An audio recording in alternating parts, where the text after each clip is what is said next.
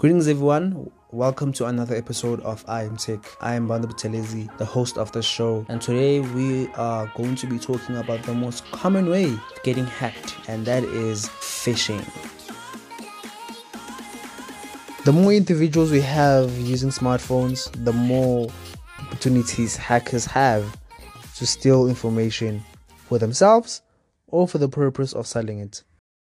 A lot of people, and I mean a lot of people, overlook the importance of security on their devices. Not educating yourself on how to keep your information safe at all times, as well as the different ways in which it could be retrieved by hackers, will one day result in you becoming a victim. And like I kid you not, a victim of hackers. Let us get to phishing. So I'll, I will explain what phishing is, the different ways in which you can be hacked through phishing, um, how to spot phishing, as well as, I mean, how to prevent it. I will try to be as simple as I can with the definition, but then if you do not understand, I'll try to be more simple. But yeah, here I go. Phishing is a cybercrime whereby hackers target individuals through the use of emails, your telephones, S M Ses, as well as links, um, and then they pose as like le- legitimate institutions or le- legitimate people with one purpose in mind and one purpose only, that being to succeed in luring individuals into providing sensitive data such as personally identifiable information, which would be I D numbers, address, et cetera, banking and credit card details, as well as passwords to social media accounts or anything else that you may have an account for. Now you're probably wondering, or like, let me just say, if you still do not understand, um, a perfect ag- like a perfect analogy of this would be phishing itself. When you fish, right? When you fish, you use bait. Same thing in phishing. In phishing, you set up all these things as bait, right? You, you, you, what is written in the emails, what is said on the telephones, what is said in the messages, what you see on the website is all a way to what? To reel a person in. Just like how you lure a fish using bait so you can catch it, right? You do the same thing when it comes to phishing. Like phishing is basically me luring you in so that you can give in my information. You giving me the information that I want is equivalent to a fisherman catching the fish after having lured it using bait. My bait being um, the emailing, the telephone number, the messaging, as well as the use of spoofed websites. Spoofed websites being like replicas of trusted websites with the intention of misleading you to a phishing website where I will fish for your information. That's another way I could explain it. Phishing is basically hackers fishing for your information. Hope you understand, because I couldn't have made it easier than that. So there are different ways in which you could get uh, fished, or in which phishing can be done. And I probably already explained it, but I want to go through them one by one. The first example of this would be the use of website spoofing, which I've already explained. Uh, but then, yeah, it's the use of spoofed websites as well as login websites.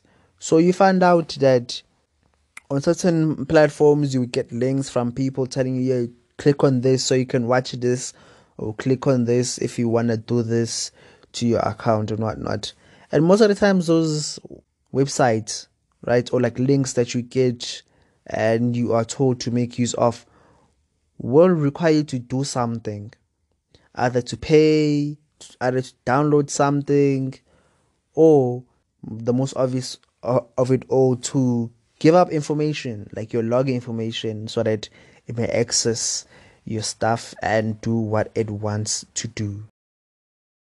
An example of this would be, what's this? Um, oh yeah, the Facebook thing.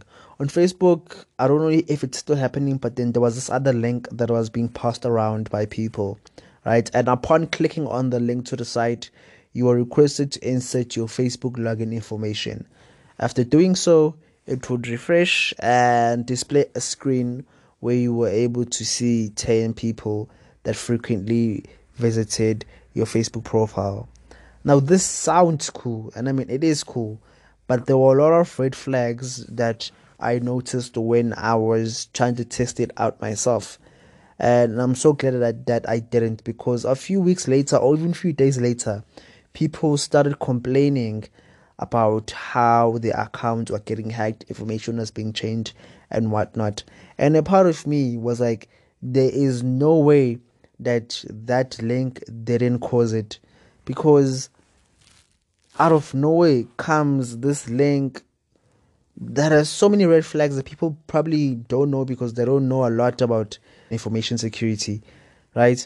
Uh, so people willingly give up, give up information, Uh, not knowing what to check before giving up that information to this website and whatnot. And yeah, it resulted in people getting hacked and getting spammed day in and day out. This second example has to do with the second way in which you can get phished, which is through adverts, which I even forgot to mention in my definition. But then nonetheless, let me carry on. Another example that I want to give before telling you how to spot phishing is the use of ads. You have probably come across a ton of ads from the day you started browsing the internet up until now, and have probably given your information when you were a child to some of them, or even now to some of them. So I don't blame you, as it is very easy to be tricked by ads through the use of big bold words and those flash images and bright colors that are used, right, into believing that in quotes. And like, I believe everyone has seen this one where it says, "You have won a Samsung, what not not not. Please spin this wheel."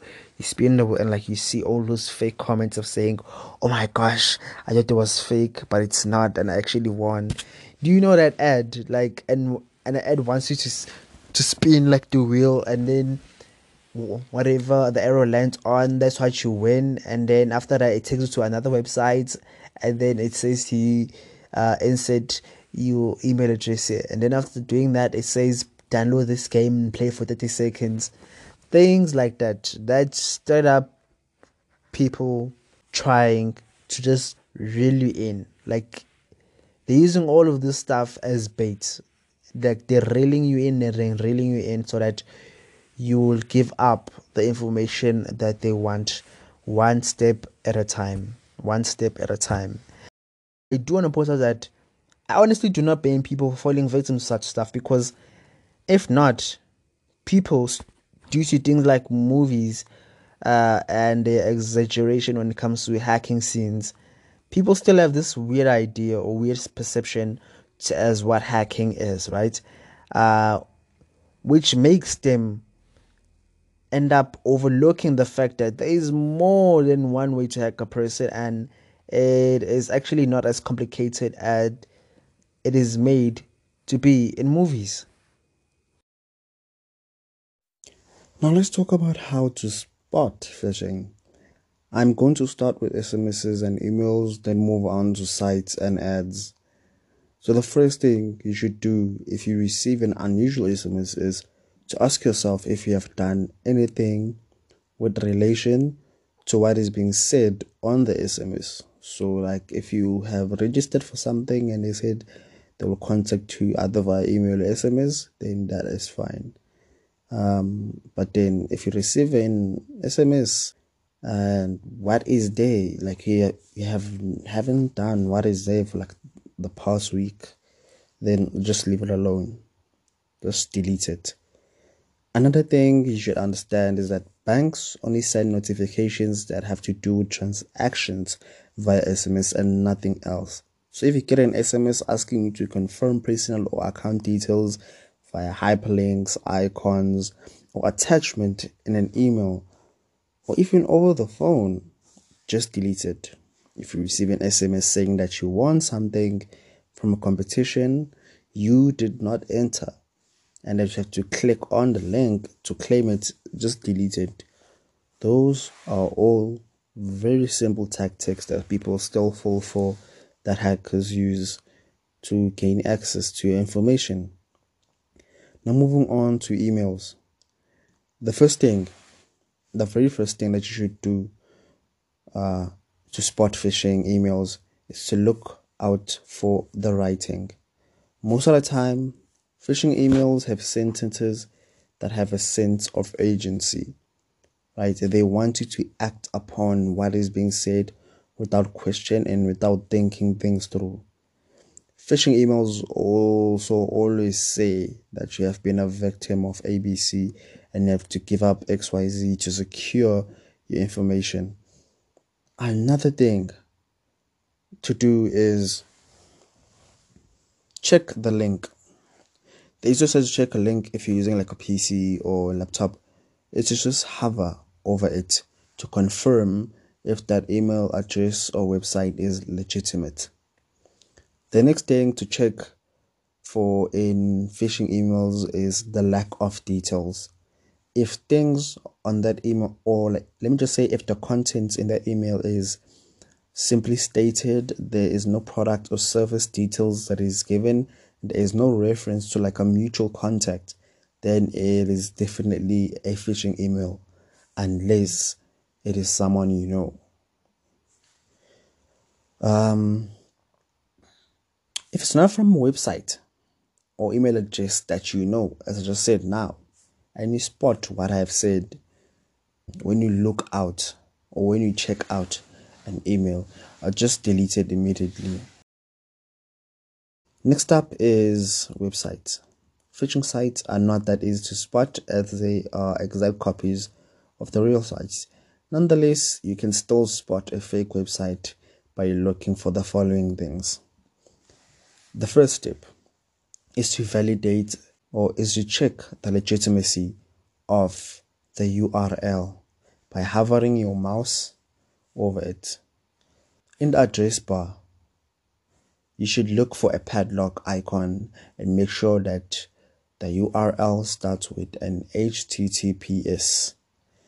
The S in H T T P S in the site address indicates that the site is, um, has been encrypted and is secure with an S S L certificate.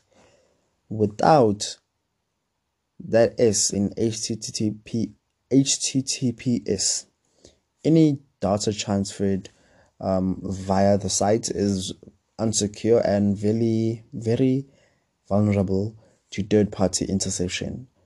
So even though you check for this, please don't build this alone, as phishing sites themselves now often have C S L certificates. So when you are trying to spot a phishing site, please don't bet on that alone. But that's the first thing that you should probably do and check for, but don't bet on it alone. The second thing you would want to do is to check who owns the website. There are a number of free services out there that you can make use of on the internet um, to search up who the owner of them. So I really, uh, um, I really advise you to make use of them, so that you can be able to spot things out and find out whether this email is, a, I mean, this website is a phishing website or not. Another thing is to really check um, the spelling on the U R L as well as the content of the website, or the spelling on the content on the website. If the phishing website is a replica of the real website, then open it on a new tab and compare it to the real one and try to spot out the differences from the colors used, um, the fonts that are used, as well as the size of the letters. Moving on to ads.